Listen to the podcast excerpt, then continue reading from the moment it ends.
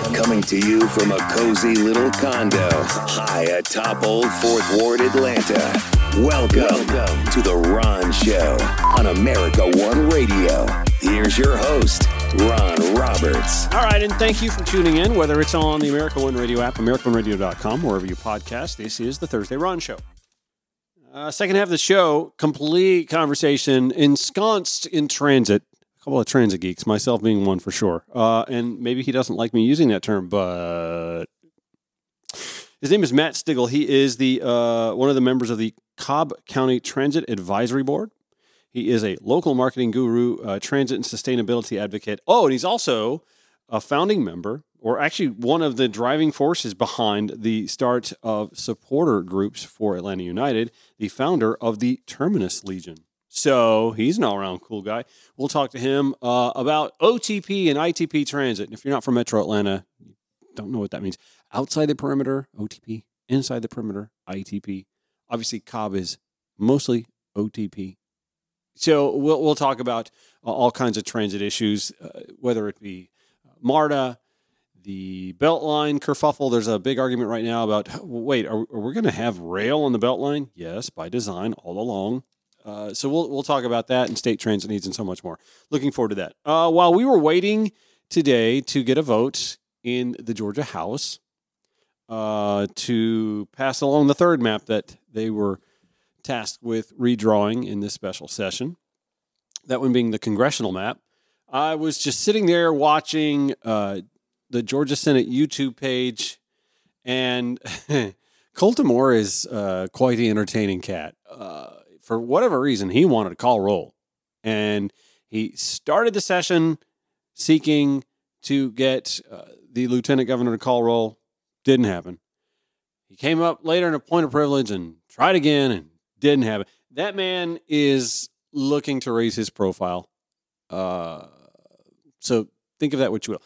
However, those of us on the left who are looking for uh, someone to ascend at the state level, I mean, I might be a little biased because she was on the show a couple days ago, but Senator Elana Parent, is this a rising star in the Democratic Party? And, and, and listen, make no bones about it. I think Georgia Democrats have a lot of rising stars in the Democratic Party. Y'all know I'm a big fan of Dr. Michelle Au. Got to get her back on the show. She's uh she's fun. Um, but I want you to listen to Senator Elana Parent, who took her moment, point of privilege, and went after Governor Brian Kemp, who is again looking for tax cuts. And hey, listen, I, I owe the state a little bit of money. I don't I don't mind.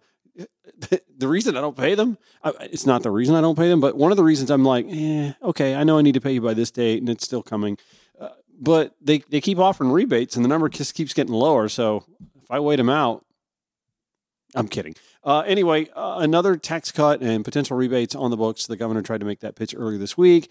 And uh, Senator Elana Parent, and by the way, I think this really kind of dovetails with the conversation uh, I'll be having later with Matt Stigall uh, about transit needs in this state. Uh, Senator Elana Parent's like, wait, you want to cut taxes. We've got a huge surplus. We've got all these things that need to be dealt with. And where's the responsible governance here? Listen to her. Colleagues, um, I rise this morning to draw your attention to a very strange, whiplash inducing split screen that has been unfolding uh, during the time of our special session. On the one hand, uh, at some point over the last week, I can't remember the exact day, there was a press conference that the governor did, I believe, with many um, other Republican legislators, um, urging that we speed up a tax cut that was uh, put into place to scale downward over a certain amount of time, and saying, "Oh, we're we've we've." Um, budgeted so conservatively and appropriately and everything is so wonderful so we need to go ahead and actually cut taxes sooner than we had even been anticipating and you know probably also have more talk about one-time um, tax rebate giveaways to georgia taxpayers well then i attended two hearings um, you know, buoyed by this, this, this news that had, had been issued at the governor's press conference, I attended two different hearings on um, status updates of various state programs. One was a hearing by to give us an update on SB 211. That's the newly um, organized literacy council that is, is charged with looking at things and dealing with Georgia's abominably low 33% of ability to read on grade level rate among Georgia's school children. Mm-hmm. We also got an update on um, HB 538, which is sort of a, a bill, not quite a companion, but was part of the program to implement that. And the message came through loud and clear that we're engaging in some kind of magical thinking in sort of saying we want to do these things, but we have a plan that we're being told will not work for the feds to fund it because the state appears to be resisting putting any skin in the game to, to see if we can, we can have more Georgia children that will actually be able to read, which is a basic skill to succeed in an economy today and frankly over the past decades as well. Then, fast forward a day, I attend uh, budget hearings yesterday, and there was a parade of agency heads and former Republican elected officials with a drumbeat on how dire the circumstances are in every single one of their agencies. They, they can't keep staff. Our, our um, salaries simply are not competitive. They can't compete against the private sector. They can't even compete against local governments. I'll just give you a couple things that we learned yesterday.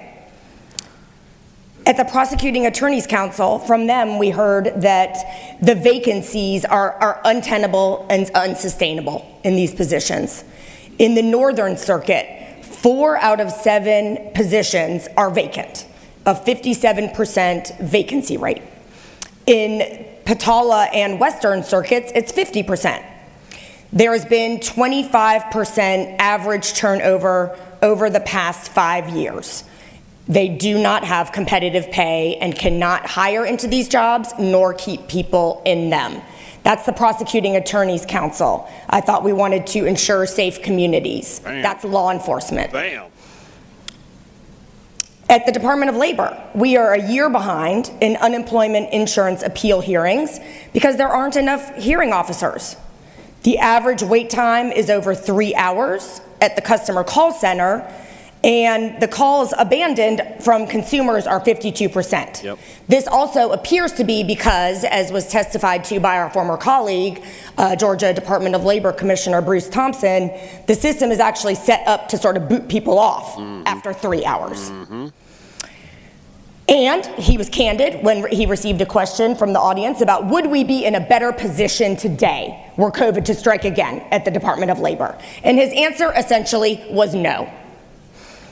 Secretary of State, Attorney General, and Agriculture Commissioner all had similar stories. The, Superior, the, the Judicial Council of Superior Court judges their compensation ranks 49th in the country, wow. behind only West Virginia. Mm. And again, there was more magical thinking discussed. I think this was during the Georgia Department of Labor testimony that apparently some idea that we have that the feds are going to do something for us to upgrade one of our infrastructure systems is never going to happen because, as we were told repeatedly, the state has put no skin in the game. Why on earth would we think that the federal government is going to come in and rescue us on our unemployment systems and our children's literacy when we're unwilling to, to put any money into it ourselves? Meanwhile, we have Kemp saying we need to cut taxes. Meanwhile, we've got a $16 billion surplus.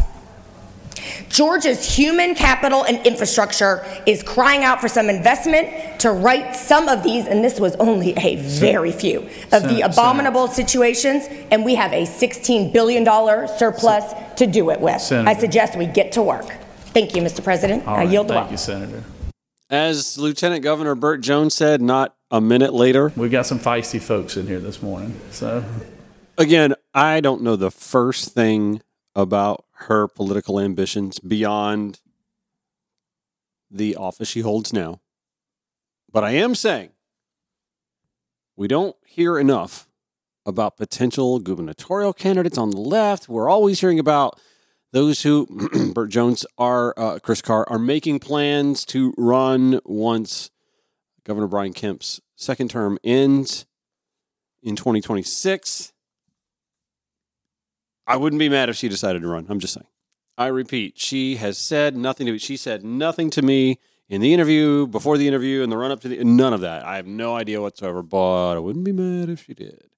By the way, I didn't mention uh, at the start of the segment that while they were waiting on the House to vote on the new congressional map, um, Republican legislators did actually pass that new map. So now it's going to go back to the federal judge that tasked the state with redrawing maps to give greater opportunity for black representation. In my humble opinion, all three maps really fail. Two of the three for sure fail. I would bet the house that two of the three are going to be redrawn by special masters. And the one that I'm 50 50 on is the Georgia House map. So, uh, late yesterday, we learned of yet another mass shooting on a campus in the United States. This one at the campus at the University of Nevada at Las Vegas, UNLV. And there are Georgia ties. And not because of the Georgia ties, but because Reverend Senator Raphael Warnock is a strong advocate for stricter gun legislation and also to mark the anniversary of his winning a runoff election. Congratulations and happy anniversary to you, Reverend Senator. The Reverend Senator took to the floor of the Senate to give an impassioned speech today. So we will have that when we come back. And again, second half of the show, I'm excited. Get to talk with Mark Stigall, who is a local marketing guru, also a big time transit and sustainability advocate, founder of the Terminus Legion. You Atlanta United fans will know who that is. And uh, he's also a member of the Cobb County Transit Advisory Board. We talk transit.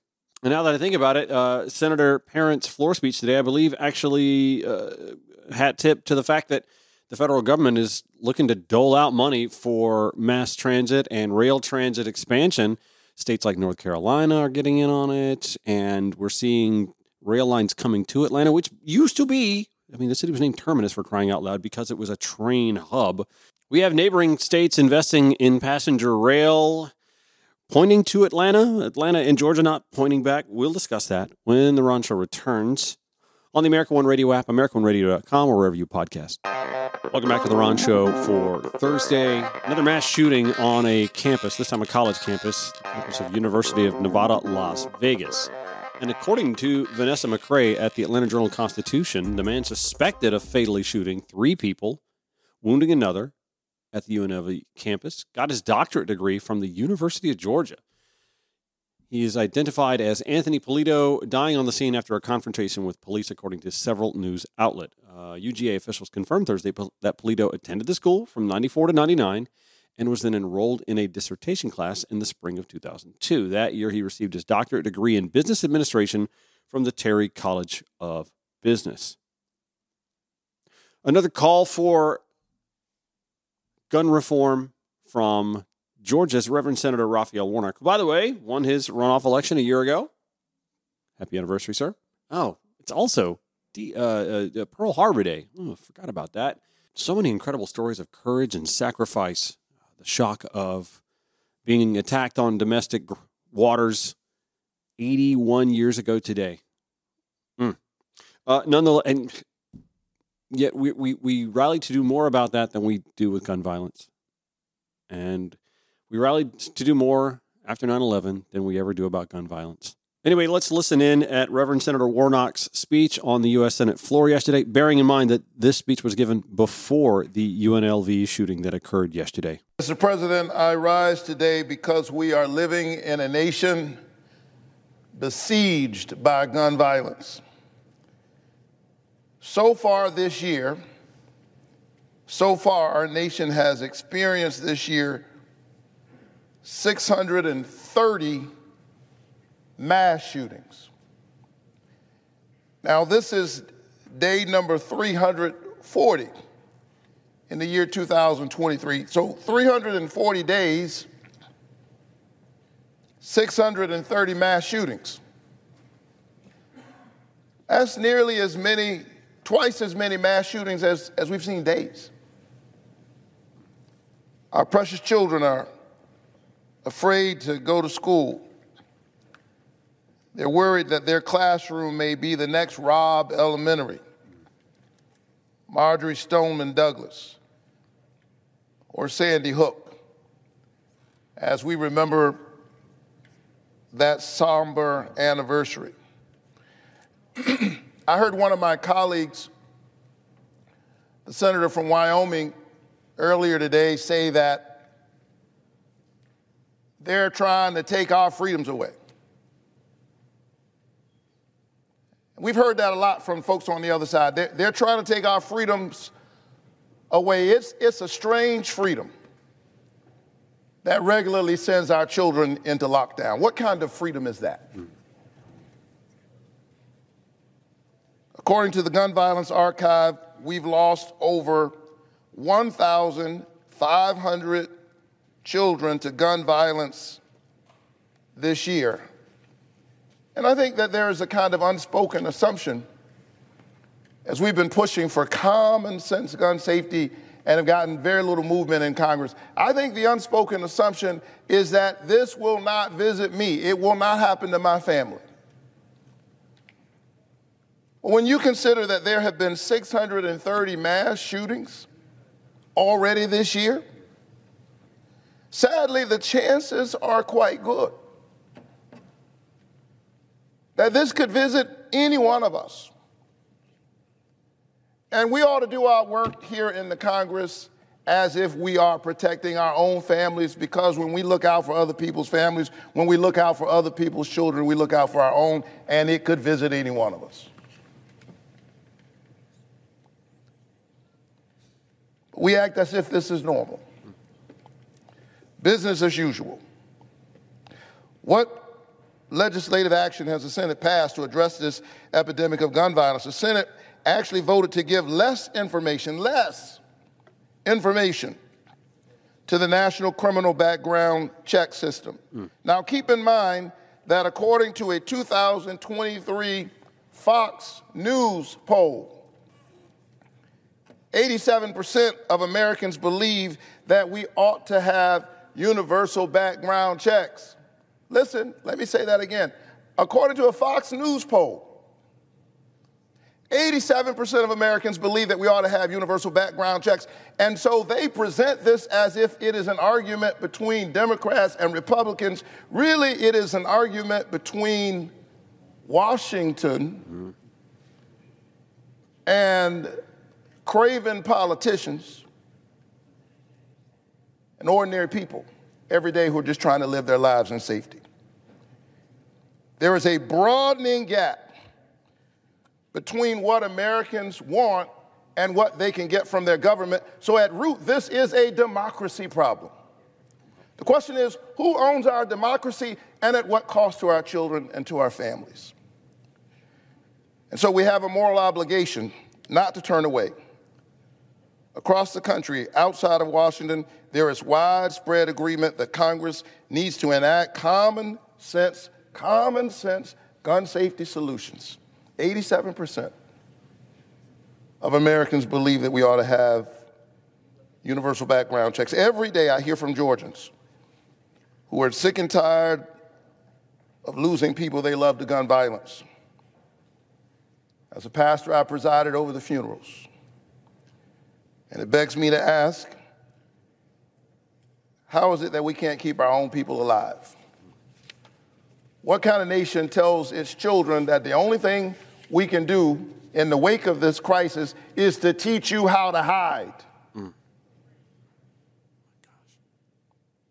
Last year, for the first time in 30 years, we were able to pass modest but meaningful gun safety legislation, but it was not nearly enough, and it took 30 years just to do that. And so we're all set to go home later this month to spend a few weeks safely, I hope, with our loved ones. And I encourage all of my colleagues to reflect on this question Are we going to let other people's loved ones continue to die by the tens of thousands and let our babies get killed in their classroom for another 30 years before we choose to act? Time is always right to do what is right, Dr. King taught us, and that time is now. Reverend Senator Warnock speaking of a democracy problem being at the root of this. He's not wrong, and we just saw three maps redrawn where a democracy problem continues to persist just here in the state of Georgia. One of those maps rippling up to our representation in Washington as well. And as long as we have gerrymandering and as long as we have a filibuster in a U.S. Senate, that prohibits democracy.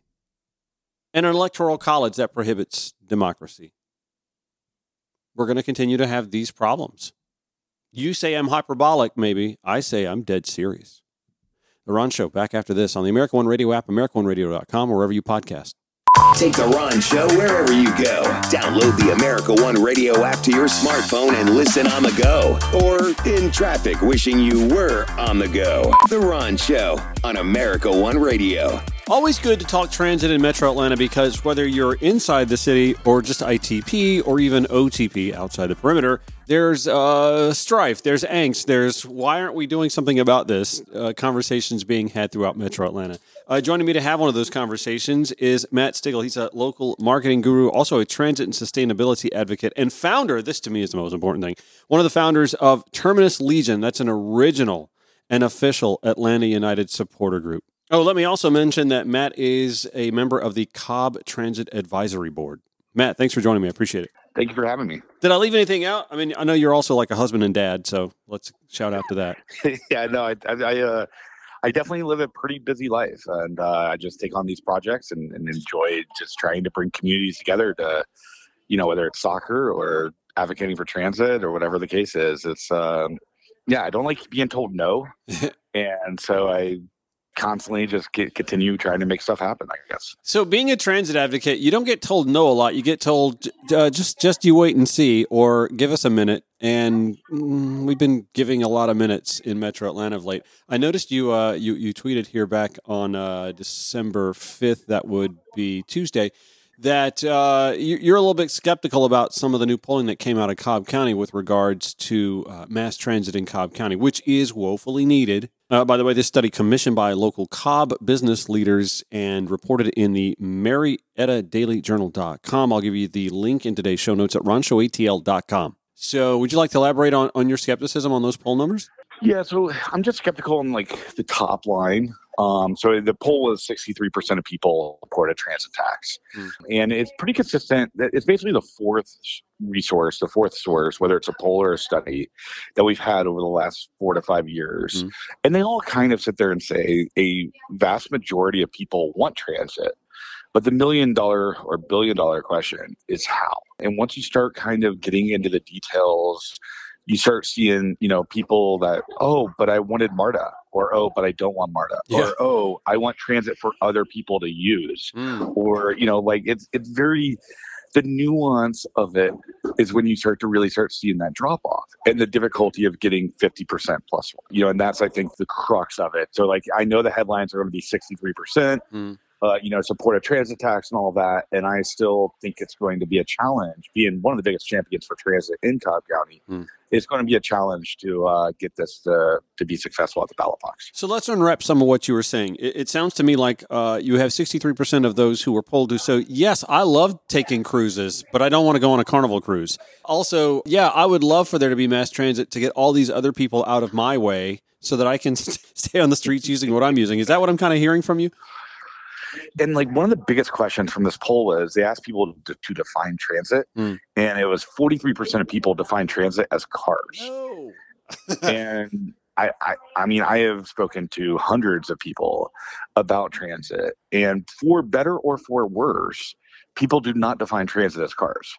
Um, you know, like even the pro transit and the anti transit, like, you know, like nobody's like, oh yeah, transit is cars. Uh, so I, that's the one question that really makes me um I, I, don't know I, I don't want to question the foundational you know parts of a poll but it does make me um really go what like like kind of i don't know it was just a very very interesting takeaway of that well and and knowing that 43% of those polled consider vehicular, uh, you know, methods of transportation as transit, it's kind of confusing. Then that you might actually assume that the sixty-three percent who would welcome a transit tax might be looking at more lanes on highways as opposed to uh, finding some way to link Cobb Transit with MARTA or having some sort of heavy rail uh, element in Cobb County. Right. And, and then that'd be just more of the same, just increasing our car dependency, induce demand, more lanes does not help our congestion and traffic. It just makes it worse in the long run. You know, and that's where you start really seeing the public and their understanding of what transit, the different modes of transit, the impacts of transit. And you realize that there's a lot of just really basic public education that's required. Uh, and with the proposed solution being pretty heavy on what's called bus rapid transit. Right. Not a lot of people in the Atlanta area have ever ridden a bus rapid transit route. Mm-mm. So, you know, the the actual personal experience of what that is, it's a lot of messaging and education will be required to get people to understand how the how the proposed solution will benefit them. It's almost as if there needs to be something a lot like what we have in downtown Atlanta with the streetcar. As an example, just a, a small spur that shows you how it works. Uh, I think one example that came to my mind immediately was what uh, I enjoyed when I went to Denver. Gosh, this was like 20 years ago when uh, Coors Field had just opened and uh, Baker Street was closed off to vehicular traffic except for buses that would connect the rest of folks downtown with all the shops and businesses along Baker Street towards Coors Field. Now, that was cool. You know, that's bus rapid transit and pedestrian friendly at that. Uh, BRT, obviously, uh, in, in Metro Atlanta wouldn't be exactly the same. They're not going to close off streets, but they are dedicating lanes and lanes for only the buses to get from point A to point B. I mean, I think we saw uh, something of a, I hate to use the term compromise, connecting Emory with the rest of MARTA towards DeKalb Avenue, but that's not what gets folks excited. That's not what gets people to vote on taxes either. Yeah, and, and you know, people need the people who want transit want to be excited. They want to look at the map and say, "Yes, I'm going to take it." So it's a, it's a challenge, you know. So it, you know, and, and in previous studies, like the McLaughlin survey done in 2018, um, you saw what was a shocking um, favorability for MARTA. The people who wanted transit wanted MARTA, and um, and then in the 2020 primary election, there was a ballot question, and it was either 82 or 83 percent of Democratic primary voters in Cobb County wanted MARTA. Mhm. So you know, so it, it is a um, it's going to be difficult getting the pro transit people to sit there and see you know a solution that they wanted and that they want to pay taxes for and i know that like people love you know bringing them down a bit but the truth is is that the transit riders of this region equate transit with marta you know and at least that's my experience the poll says that people equate it with cars but, But- but again that i'm not going to go too deep into that that could that, that could be for better or for worse too though i mean we, we've seen where, where marta's taken a little of a pr hit lately because uh, inflation ate into the money that they were getting from a, a, a recent uh, sales tax and folks are coming away kind of disappointed with what they're getting out of marta too Yeah, and and that's where a lot of the nuance is required. Uh, you know, they they took some with that more MARTA tax. They they increased bus operations during COVID, Mm. where the cost of operating the buses increase a lot, labor, gas, everything, and so um, it's a difficult political challenge to have, or political conversation to have. Uh, but it is one of those things where like it's yeah, it's not cheap to run these transit operations. Mhm. But on the flip side, is it's not cheap to build these roads and maintain these roads either. And yeah we constantly look at this as an additive cost instead of looking at this as a we're spending billions of dollars on more highway lanes. Where's the outrage? Where's the you know where's the audits? Where's the questioning of the of that of those Right. decisions? And um, you know, so it, it, to me, and, and also Marta has to operate with zero state help. Uh, Mhm. and you know, and you look at other transit agencies around the country; they are operating with some additional, you know, state assistance, state funding, stuff like that. So everyone loves to point a finger at them at the end of the day, but they're also operating with a lot of their hands tied behind their back, and um, you know, and, and they're yeah, they're having to overcome those challenges just to operate a transit system. We're with uh, Matt Stigall. He is a uh, local marketing guru, also transit and sustainability advocate, one of the founders of the Terminus Legion. You Atlanta United fans will know what that's all about.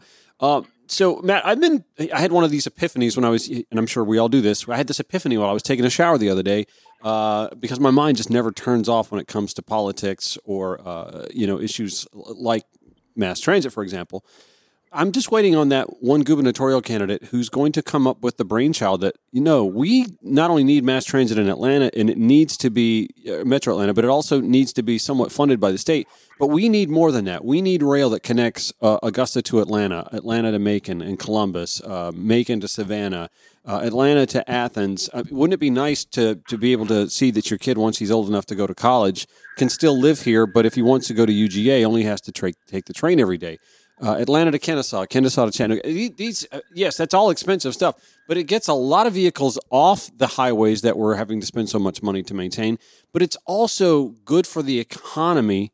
Uh, it, it gives the opportunity for someone who may live in, say, Clayton County, but wants to go do some work in some rural part of Georgia uh, whether it be you know some sort of farm uh, you know gig or something like that, to just hop on a train and, and, and be in another part of the state to pull that sort of thing off. I'm waiting on that candidate. Why why has that not why has that person not stepped forward?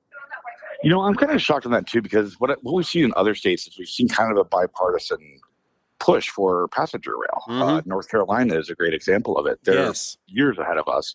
Uh, they also just received billions of dollars to even get farther ahead of us.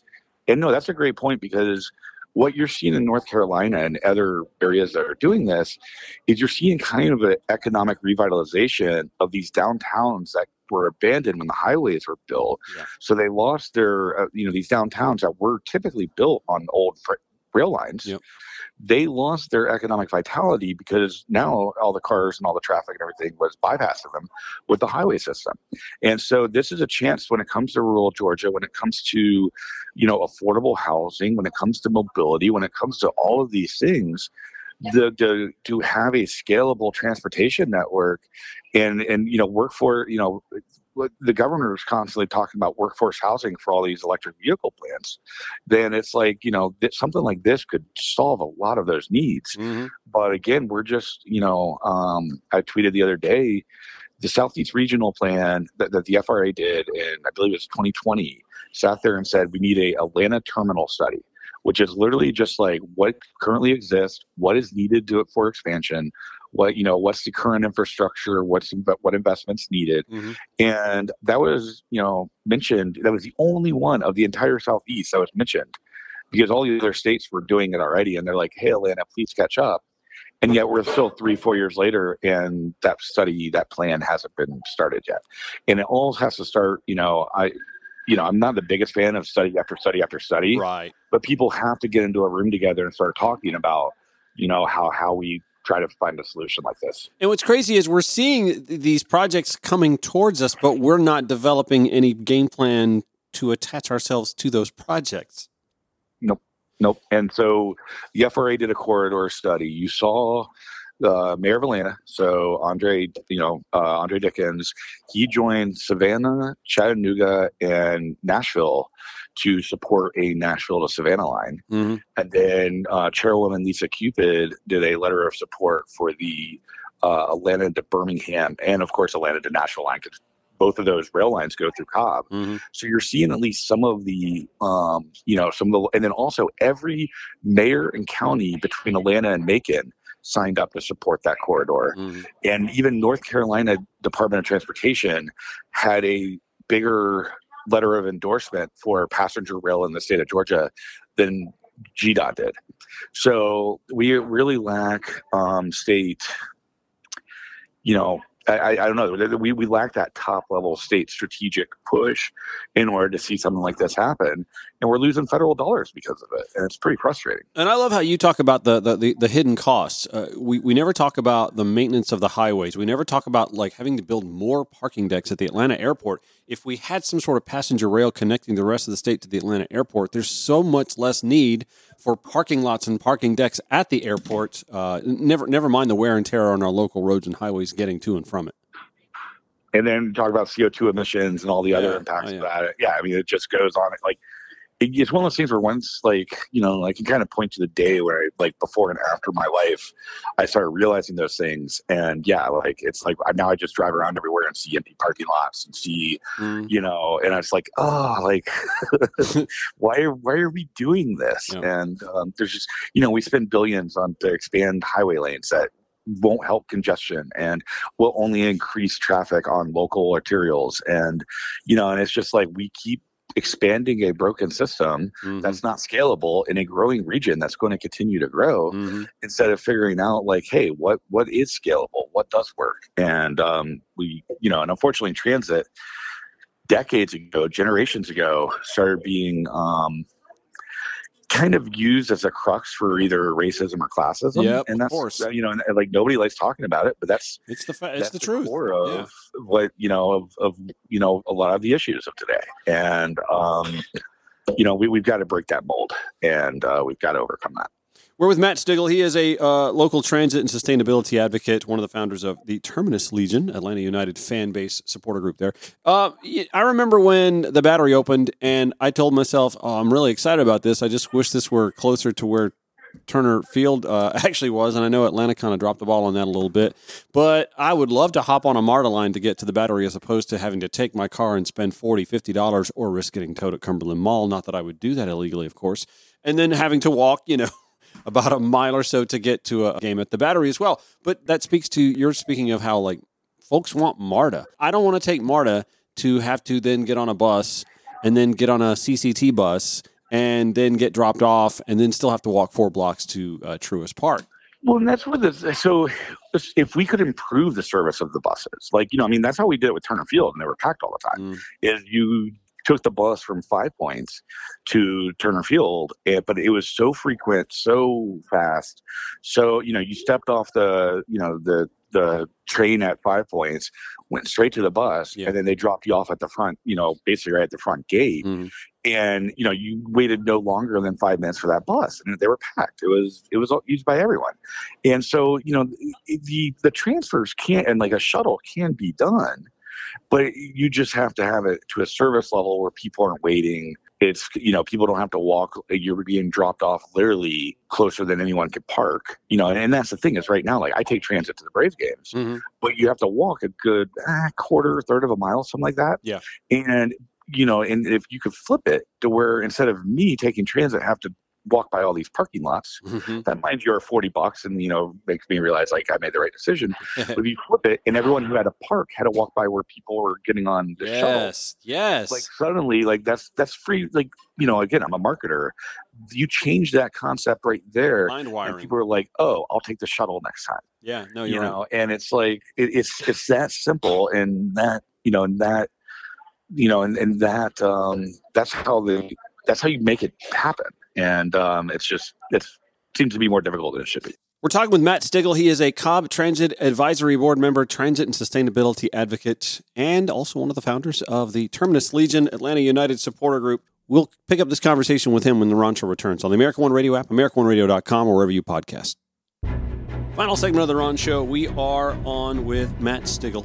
He's a local marketing guru, also transit and sustainability advocate, founder of the Terminus Legion. You Atlanta United supporters, you know who that is, right? Uh, he's also on the Cobb Transit Advisory Board, and we are talking transit today.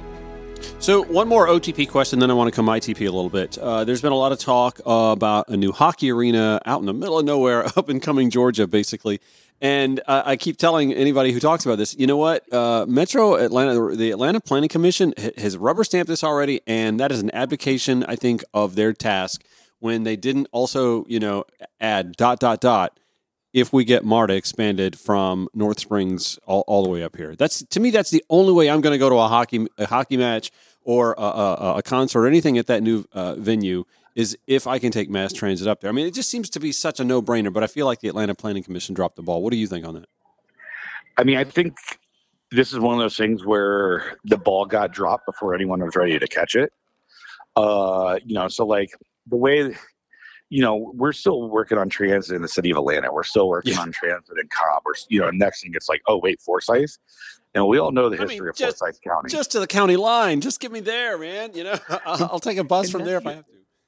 and that's the other interesting thing about Atlanta. Uh, not even talking about the history of it, but when you look at the land area and the population ratio Hmm. Of the city of Atlanta, so the urban core versus the rest of the region, Mhm. Atlanta's is much lower than other major cities. Yeah. And politically, and as far as like power and politics, that has a huge impact. Mhm. And when you look at historically, Cobb County, Gwinnett County, they were hostile. Luckily, in the last few years, that's kind of switched. Yeah. When you talk about like urban, you know, and all those, I mean, digging into the history of Cobb County, Chattahoochee Plantation, Right. all of that. Cobb County does not have a good history with that hmm and you know and look you know that's definitely changed now we're talking more regionalism forsyth county cherokee and those counties the exurbs are even more Yeah. you know like and, and so they so like you know arc is very good at planting seeds with their like lci studies and stuff like that with cities that are kind of ready to talk about that stuff Mm. but you know i mean i think nobody was expecting this in you know in coming in forsyth county um and if it's a catalyst for these conversations that's great Mm. but I Okay. think um, you know there, there's still such a focus of just getting over the Chattahoochee River sometimes Yeah. that you know for you know go 30 more miles out and it's even more of a you know stretch. I, I see what you're saying. I see what you're saying there. Uh, I, first of all, I think I think the whole project's an asinine idea and an asinine location. But you know, what am I? I'm not the one that owns the property, and I'm not a Forsyth County resident, so I don't really have a whole lot of say in it. I just felt like the the Atlanta Regional Commission should have inserted more conversation about transit needs other than uh, right of way and more lanes, as you spoke of before. Now, I want to go my TP. I'm sure you're watching. There's been a lot of pushback to the belt line and the rail portion of the belt line now coming to the planning phases. Folks have bought property along the belt line or open businesses and, and are seemingly surprised that rail has been an element all along and, and they don't want it now. What are your thoughts on that? I think it's ridiculous. Um, everyone knew that that was the original plans was to put transit on the belt line. Uh, to make it really work community to community and actually connect communities. The the entire vision from day one was to have transit on the belt line. Uh, you know, that for for this group to come out now, I think again, like how on earth can we move transit in this region forward if every time we try to do something, we have these groups come out and say no, we should do something differently. Mm. And so this is where we just need the political courage and political will to sit there and just overcome some of these. You know, there's a group that will come out against like anything, right? Anything. Mhm, There's going to be a group that will come out to, to try to stop it. And, you know, all these people bought property, knew the plans originally, all of it. And um, I don't know, like for them to be kind of a thorn in the side and, and continue delaying progress is just really frustrating. It just shows how difficult it is politically to get some of this done. Um, you know, when, yeah, I mean, no matter what, you're going to have a loud minority, a loud group of people show up and, you know, and start wanting something else. And, um, yeah, I, I- think it's just another example of why it's very difficult to find these solutions.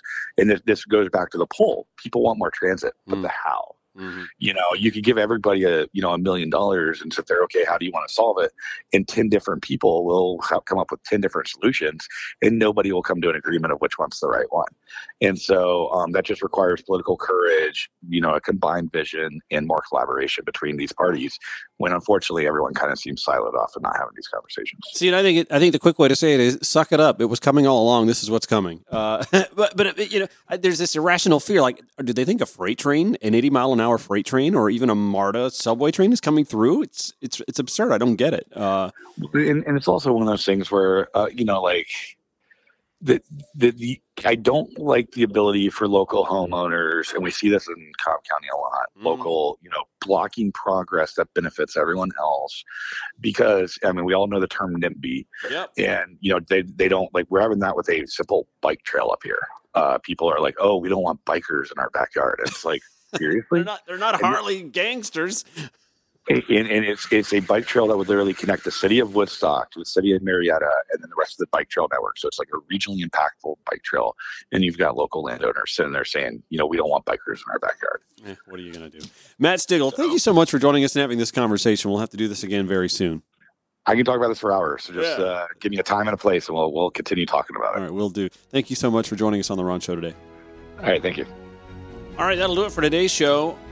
I want to thank Matt for joining us. Show notes and more at ronshowatl.com. Back tomorrow, 5 to 6 p.m. on the America One Radio app, americaoneradio.com, or wherever you podcast. Get more show notes any show you may have missed. RonShowATL.com. We'll see you tomorrow. Have a great one.